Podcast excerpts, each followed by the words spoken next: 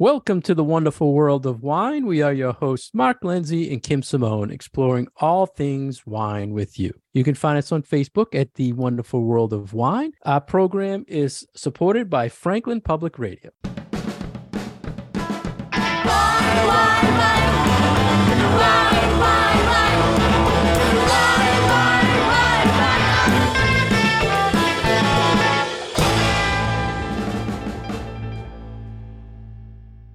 Hello again, everybody, and welcome to the wonderful world of wine. How are you, Kim? I'm great. How are you, Mark? You should be great. So I'm this awesome. Is, this is uh, I'm better than great. I've been waiting for this episode. Oh, Kim, yay. As everybody knows, we are always talking that Kim is the bubbly queen and king of sparkling wines. Oh, I shouldn't say king, queen of sparkling wines. I could be the king.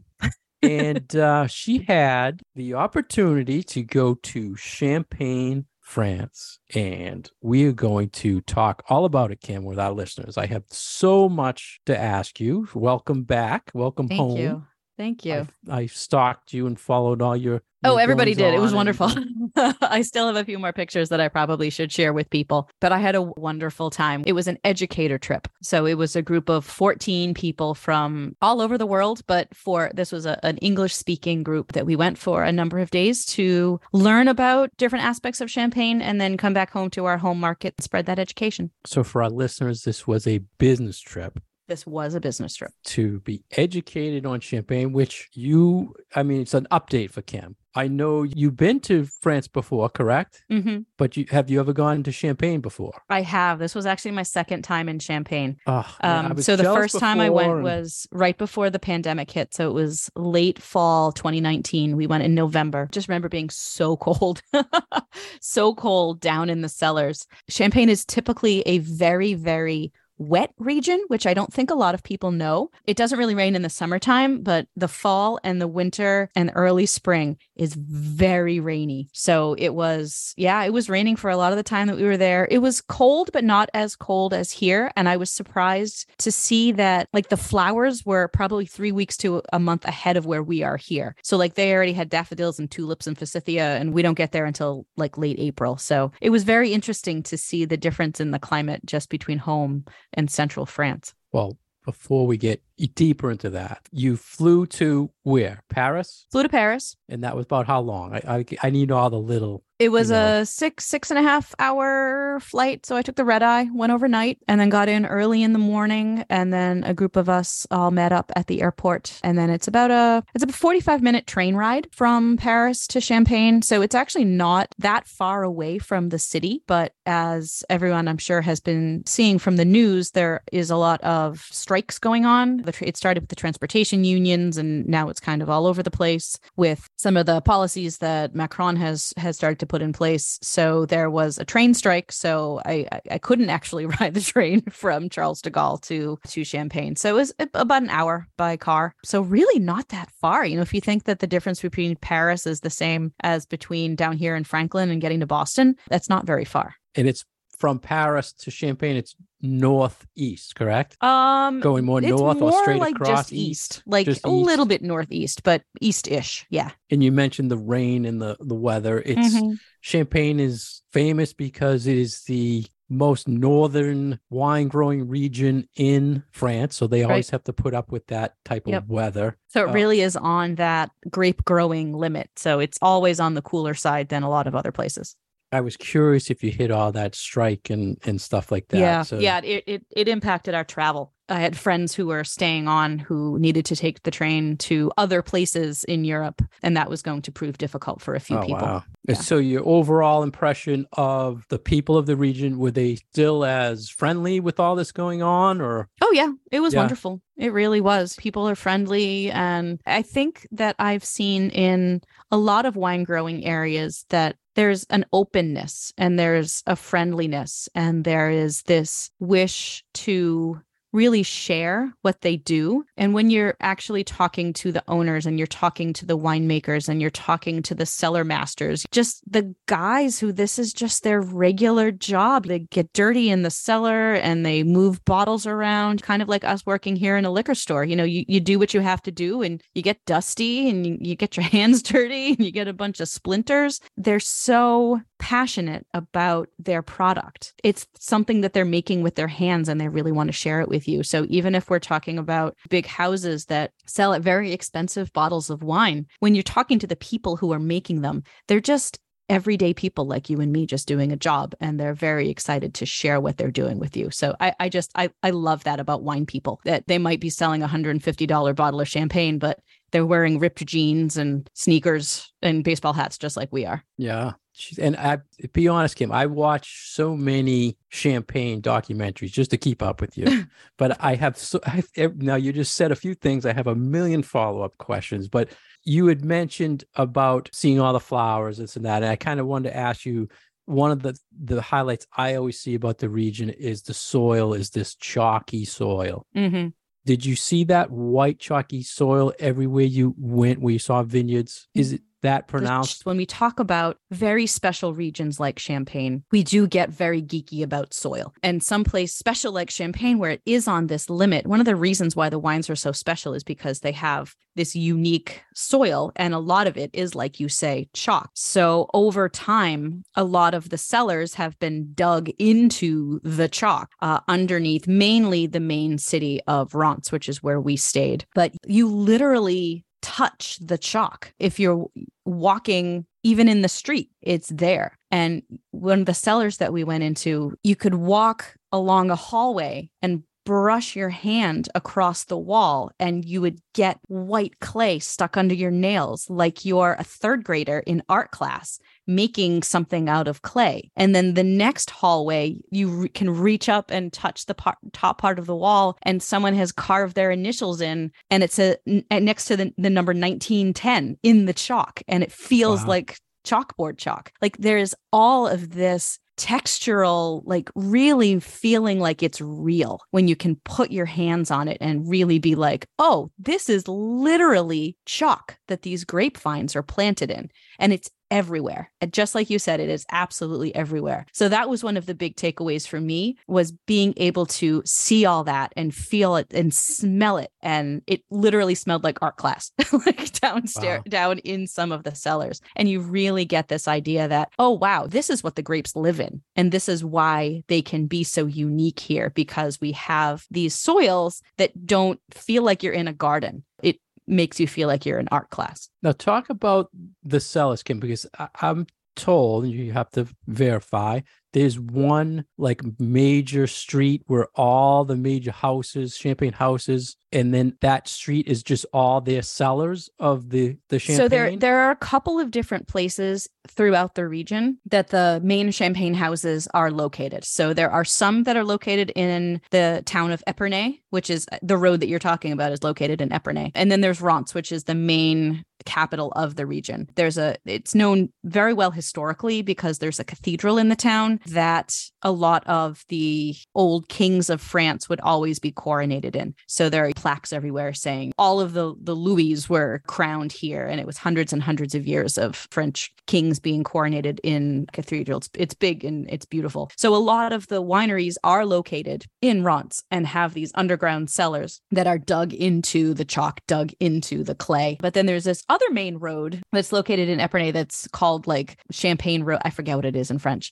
And that the a lot of the big, big major houses have their headquarters slash wineries slash cellars located on. So like that's where Moet is. And there's the big statue of Dom Perignon that we always put up in our classes when we're talking about champagne. Taittinger has a place and Roederer has a place. And just you drive down this street and you see all of these famous houses. And yeah, it's like it's a very great place to take a lot of pictures. yeah, I bet. And I wanted to ask you about you mentioned history. So much history. A lot of it has to do with the struggles they went through for wars. I mean, it mm-hmm. was always something going on there with wars. Did you see like that type of history about the battles they put up with, or, or was it more? Yeah. yeah I mean, is it? Yeah, is no, it's still very much in the forefront of a lot of the minds of the people who live there because a lot of the people who currently reside in Champagne, their families have been there for a very long time. So there are monuments all over the place to either soldiers who were lost during World War One or because the region was so devastated by physical battles during World War One that there are a lot of like monuments to this was here or this battle took place on such and such a date. It reminded me an awful lot of like Civil War kind of memorials where you have plaques and you're like, so many people died in this battle. And, you know, on this date in this place, this happened. So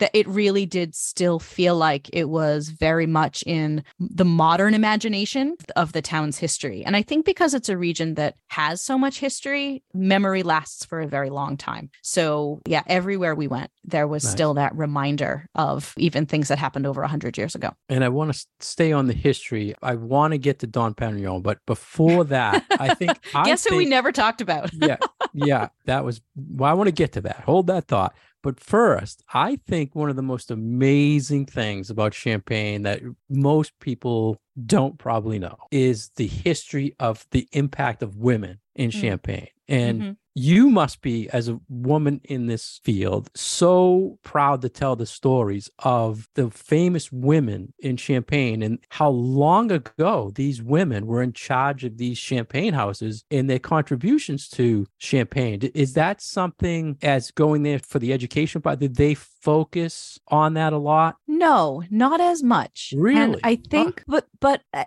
one of the reasons I'm maybe I'm just being very optimistic here that maybe it hasn't that we're not focusing on it so much now is because as so many family wineries are being passed to the next generation, they're being passed to the daughters and not the sons. So we are really seeing this sea change across the wine world, where as the baton is being passed down to the next generation, it is this whole generation of women who are taking over the reins of their family wineries. But that's really how it started.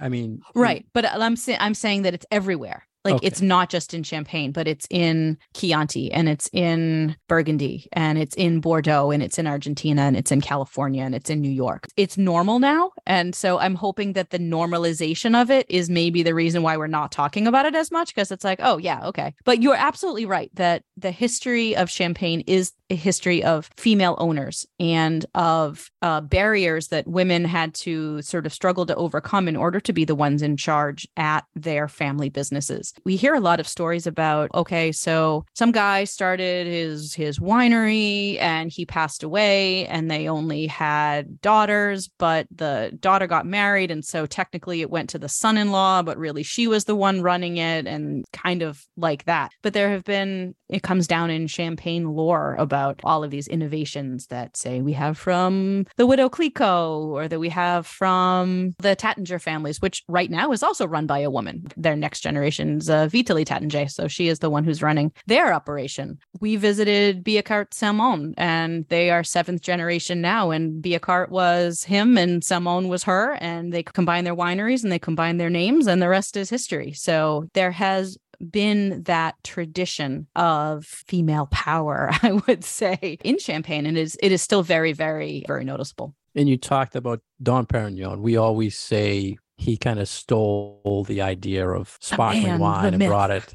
yeah. So there wasn't much focus. No, I mean, we really didn't. You know, so I think one of the reasons why maybe we didn't talk about those things is because the folks who were on this trip with me, we were all very high level wine people to begin with. So it's not like they were rolling out those kinds of stories because A, we already knew them, and B, we were for like a different type of education than sort of the mythology of champagne. So we talked a lot more about the nitty gritty of research and development into new grape varieties or how are newer methods of pest control and weed control being used. So kind of the dry stuff that maybe isn't super exciting for the public, but as far as sustainability about wineries and wine growing. That was a lot of what we tried to focus on. The whole idea of the trip was educators to come there to get educated. Right. But so is what Champagne trying to get out to educators is that this is what's happening, but did they want you to convey that back or they just want to update educators to know what's going on? I think a little bit of both. Um, one of the things that I appreciated was that I didn't get a lecture about Dom Perignon because they just made the assumption that we already knew all that stuff, which was true because we did already know that stuff. So it was like new stuff for us to add to our arsenal when speaking about champagne. So like we already know about Chardonnay and Pinot Noir, and we learned a little bit more about Pinot Meunier and some of the other grape varieties that are used in smaller quantities for king champagnes. What else did we talk about? But like, yeah, it was stuff that was kind of new and different to add to all of the stuff that we already know that we can bring back. Right. I, am sure it was like spectacular learning experience. And I have a lot of follow up questions on a lot you learned.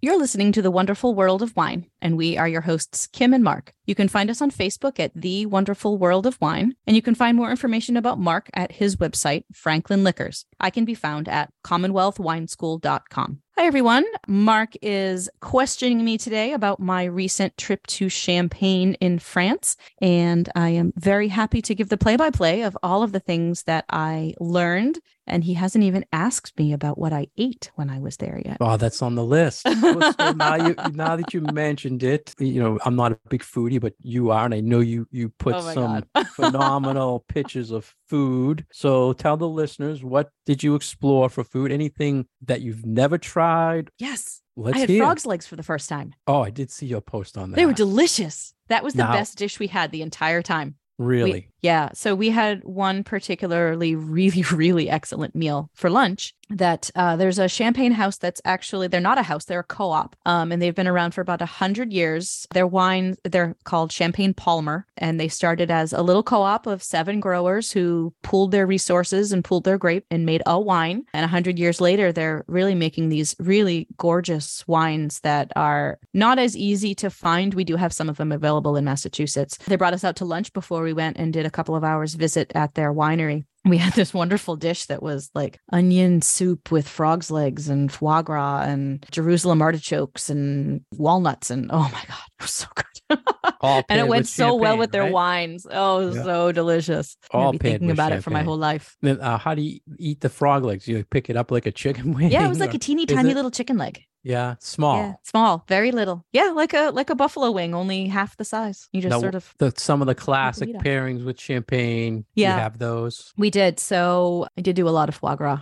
I really like foie. Really? Um, but we did oysters and champagne one time at lunch. We did a a really nice comparison tasting between heavier styles of champagne versus lighter styles of champagne and what do those go better with. So we sort of did a compare and a contrast. Do they go with cheese? Do they go with vegetables? Do they go with meat? Did a whole variety of things like that. So that's something that I'm very excited to bring back to our market and talk to restaurant folks, servers, beverage managers about wine and food pairings for champagne, that it's not just for a party or for a wedding or for a celebration, but you can pair these things really wonderfully with specific dishes or just general dishes because they are very, very food friendly, as I've always talked about. But it was nice to do a variety of styles of champagne with a lot of different food. So we even did champagne with steak. We didn't have a drop of red wine the entire time. Every single thing that we drank was champagne with everything that we ate. So it really did show that this is a with anything. I mean, if you can put it with skirt steak and potatoes, It was interesting to hear from the winemakers about how the different grape varieties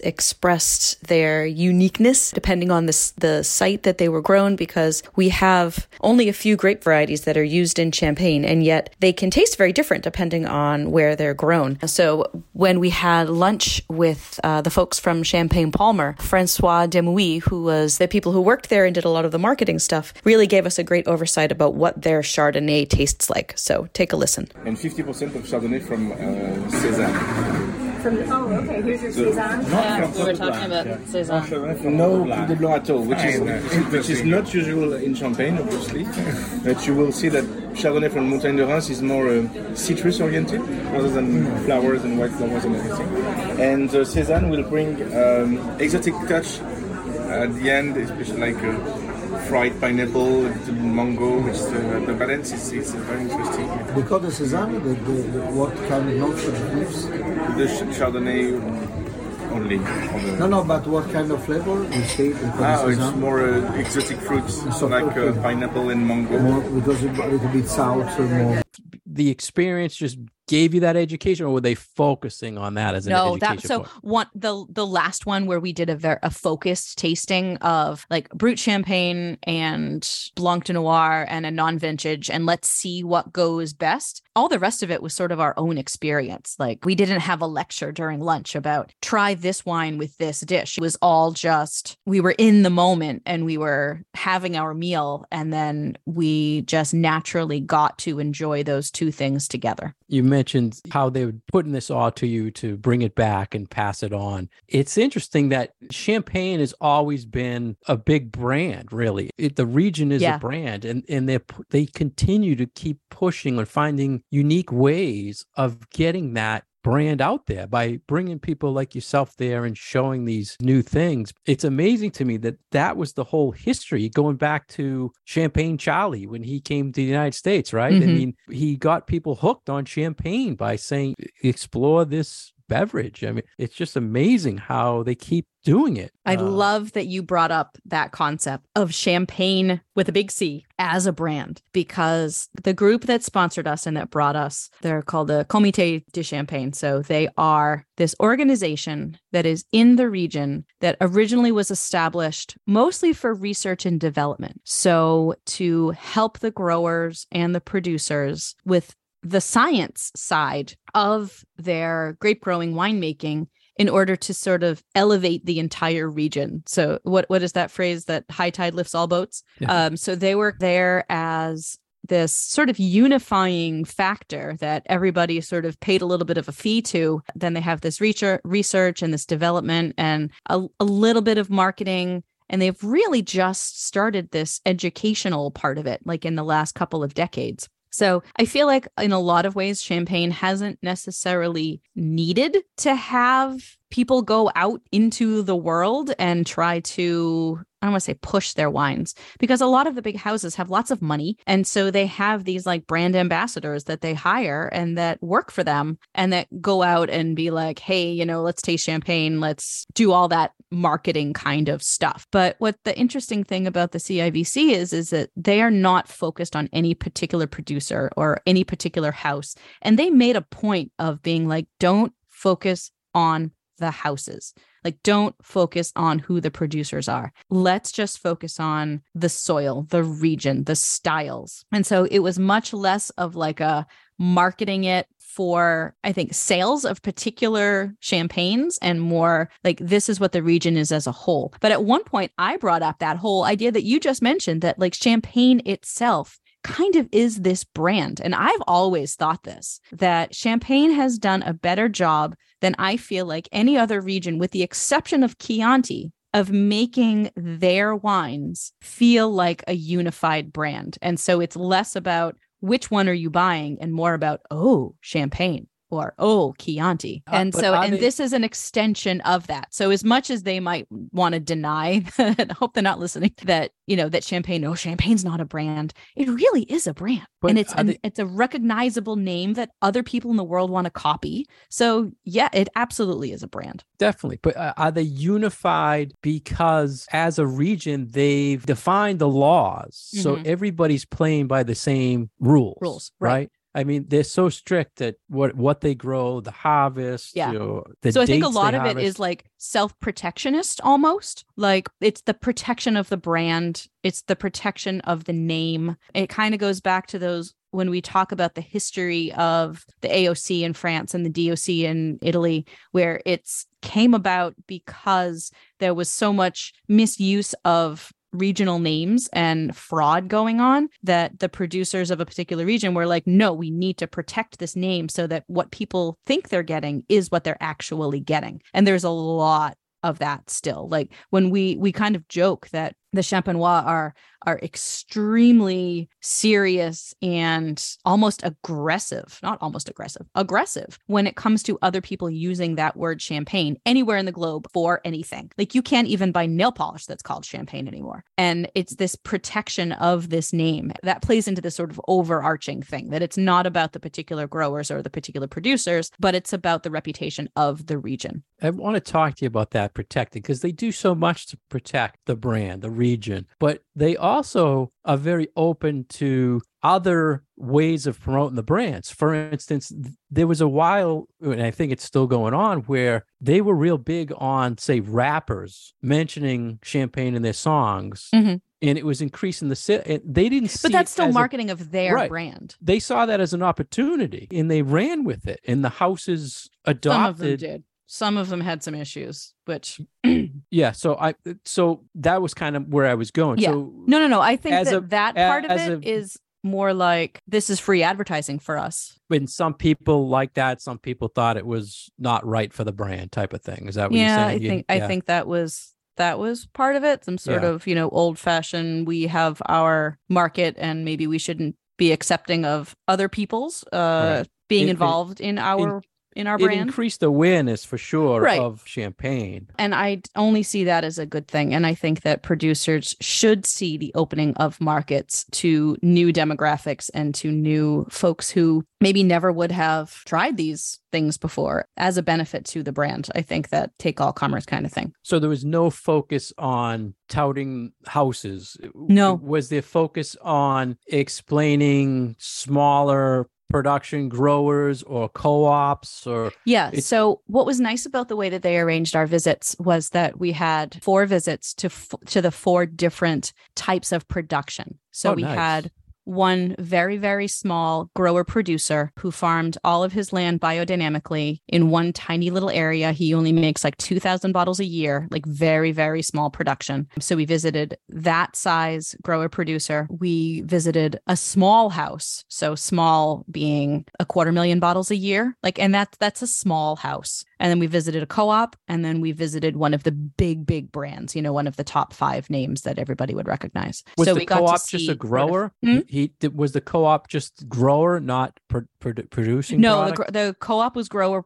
They they grew and produced their own their wines. So they Okay. had, I think they have maybe twelve. Nah, I forget now how many growers are in they're their selling their fruit to the big guys too, correct? No, um, no, they No? uh, they're allowed to, but I think the majority of the growers' fruit goes to the co-op. They're allowed to have other contracts with other producers, but far and away for those growers, most of what they contribute goes to the the co-op wine. And you said you tasted no red, so I'm, I'm assuming rosé and regular champagne. Any still yeah, rosé and white champagne. Yep. Any still wines or all sparkling? Uh, all sparkling, but we did taste some wine, base wine, right out of barrel, What which I guess you could count as uh as still wine. What's your impression of the wine before it's made into bubbles? Not done yet.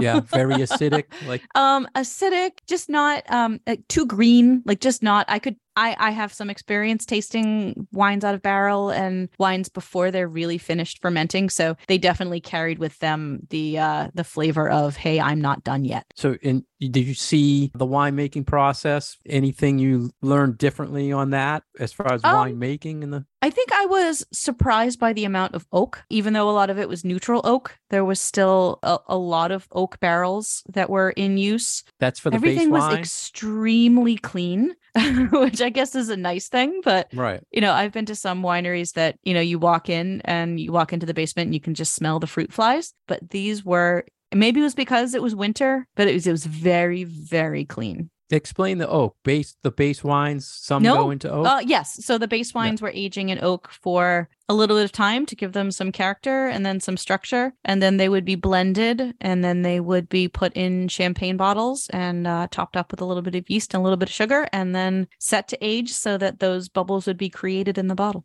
So talk about the aging. You saw, I'm sure, a ton of bottles in the cellars. Is it a law in Champagne that they have to turn the bottles by hand? Or No. do they have gyro? They they no, do there are so there are a lot of um gyropalettes. Um it's just it's too labor intensive with the, So- the millions and millions of millions of bottles that are produced every year to be able to do it all by hand. What I did find interesting was that and I knew this ahead of time that the lar- some of the larger bottles, so like the magnums and the jeroboams and things like that are too big to go in these gyropalettes. So those all have to be hand riddled. And for our listeners who who don't know what I'm talking about, riddling is a process where over the, a slow course of like weeks or months, a champagne bottle is turned slowly so that it's sort of standing on its head so that all of the residual yeast and sediment from the bottle is in the neck of the bottle so that they can eventually shoot all that crud out and then recap it really quickly with um, champagne cork so that you have the bottle the bubbles in the bottle but that you also have a nice clear bright wine. And once upon a time this used to be all done by hand and now it's done by machine except for some of the more special bottles and then those those really big ones because they literally cannot fit into the machine so people have to do them Interesting. You mentioned Kim that they a lot of the focus was on the technical, some of the changes they're making, and we've seen Bordeaux is looking at different grapes, allowing different grapes. Is that something Champagne is doing now, where they have to start focusing on maybe allowing other grapes because of climate change? this was a little bit of a touchy subject when we were there Really? So the answer is yes. There are some experimental plantings that are going on. There is a new grape variety that has been developed that is a very neutral grape variety that has been approved for experimental plantings. If you follow certain rules and they can only be it can only be planted in certain areas that maybe aren't great for pinot noir or great for chardonnay and then slowly you know experiments will be done about making wine with this grape and see how it goes. But there doesn't seem to be very much buy-in. But i have to say that our group of educators were we were very very on board with this uh, new grape variety uh, to the point that when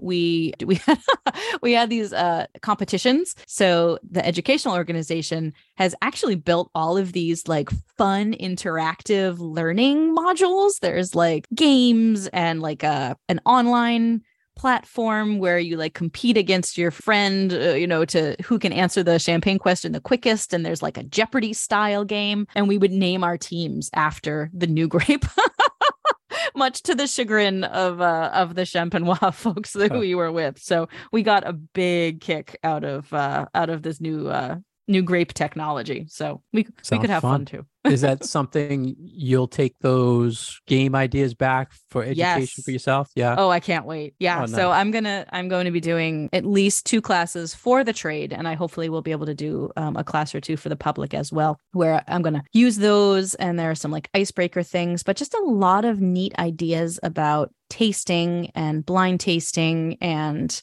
kind of preconceived notions about style and what champagne is. Yeah, just there's so many fun things that I feel like I brought back with me. And I met great people and they were all really like top class educators and writers and bloggers and just everything. I felt so honored to be with I was with. What a great, I mean, just hearing your excitement, someone who is excited about bubbly anyway, to go to something like this and to get more excited. It, it's just a, it's amazing to hear, Kim, how you can learn something new all the time in, in this field, right? I mean, it's just incredible. And this was I the perfect place to send me because Yeah, I mean I could go 10 times and still be just as excited. So So just Yeah. a couple couple more things. Any surprises or unexpected things you discovered other than frog legs? Was there anything I have that's to, stuck have to out quote that you, one. you never Um, knew or you never saw or I was surprised by the innovation from some of the producers, especially some of the really long standing producers. I was very excited that we visited Billecart Salmon, who I mentioned once before. The current owner, he's seventh or eighth generation. I think he's the seventh generation of the family to, to run the winery, to run the house. And even some place like Champagne, where they have hundreds of years of history under the same label, and you would think that they're the same wines, you know, over time, even some place like Champagne reacts to market shifts and to changing taste and changing trends. So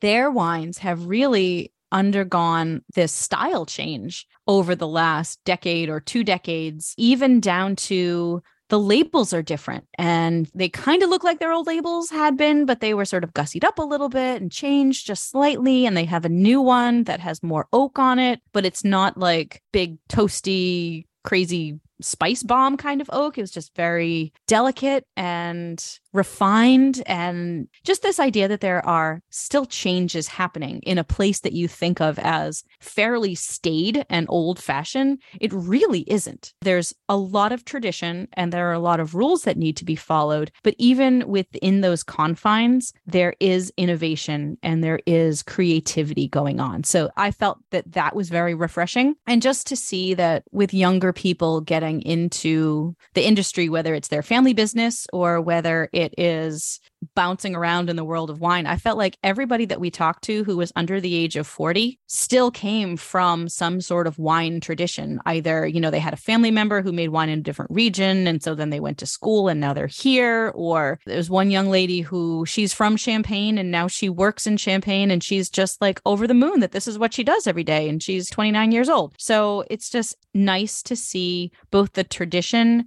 but then also that this is still or ha- is really a modern vibrant industry. And I saw that you brought back one of your favorites. I did. I brought can back Can you tell couple. the the listeners the experience, how you did it? Did it go okay as far as any tips for packing or when you're traveling with wine, things like that? Yeah, so I planned ahead. I had these packing sleeves that were like bubble wrap, but in the shape of a wine bottle. So you could pack your bottle of wine in this bubble wrapped thing. And I brought home, I only brought home a couple bottles of wine. I brought home a special bottle for my son for his 21st birthday when he gets there from his birth year. So I was super excited to find that. And then just some things for some friends. And I packed them in those bubble wrappy things. And then I put them in my luggage surrounded by clothes and was just really hoping that nothing would happen in my suitcase. And everything came home fine. So didn't hear any I was a little worried. One of the things that we learned on the trip was the weight of a champagne bottle and how much, and th- we did this in the, the context of the carbon footprint of the region and how, what the region is trying to do as far as environmental preservation and you know water preservation and making sure that the wine bottles maybe can be a little bit lighter so that their carbon footprint is a little bit smaller and so we talked a bit about how the traditional champagne bottle has actually lost a few grams of weight because they're trying to be, you know, better for the environment. So as I got to the airport and I realized what I had packed, and I'm like, oh, I actually know how much a champagne bottle weighs now because that was part of our lesson. And There I'm like, calculating, I'm doing math in my head as I'm putting my my suitcase on the, you know, on the conveyor belt, being like, okay, if a pint's a pound the world around and it's 930 grams for a glass for the glass of champagne, like how much how heavy is my bottle of champagne? So yeah, so math. Did There's still under math the weight? wine. Were you under the luggage weight? Yes, I was because I packed light. So because I was planning on bringing bottles home. So I'm like, okay, all right, I have to plan. Any other tips for our listeners about thinking about traveling the Champagne? Is it a thumbs up? Do it. It's a thumbs any- up. Make reservations ahead of time because most of the places to visit will not take walk-ins. So you need to either email or, you know, go on the website of any particular house that you want to visit and make an appointment. Is that um, because of COVID rules? No, or no, I just think it's so just crowded. just tourists. Yeah. And some places will you're going to get different treatments at different places and I think it's it's hard to know, but if you have a favorite champagne and you really want to visit them and you are going to the region, I would say definitely make an appointment at some places that you would want to visit. And try things and don't be afraid if they talk about zero dosage will have absolutely no sugar in it and is bone bone bone dry or something that is a little bit sweeter. Just try stuff, eat the local food, go to the cathedral, drink hot chocolate. Yeah. Enjoy I was- yourself. I was jealous before talking to you and still jealous, but I look forward hopefully getting an offer to go to one of the classes or Hmm. taking up one of the classes, seeing what you learned. Or, I will save you a seat, Mark. Well, thanks, Kim. I uh, I hope our listeners enjoyed hearing about Thank your you. We can we get your excitement here is coming across. I hope the Yeah. listeners Well, thank you. Thank that. you for dedicating an entire show to talking to me about my trip. How could we not? I mean, this is big news. When the, the bubbly queen goes bubbly to queen. Champagne, everyone we need to know. So Yeah. It was really wonderful. It was a great experience, and I'm really looking forward to sharing what I learned with everyone.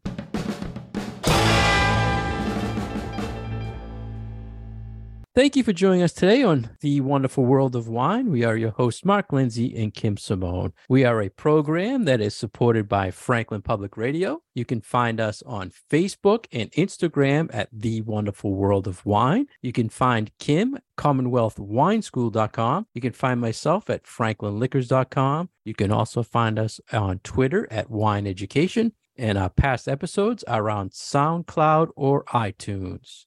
Cheers why, why, why?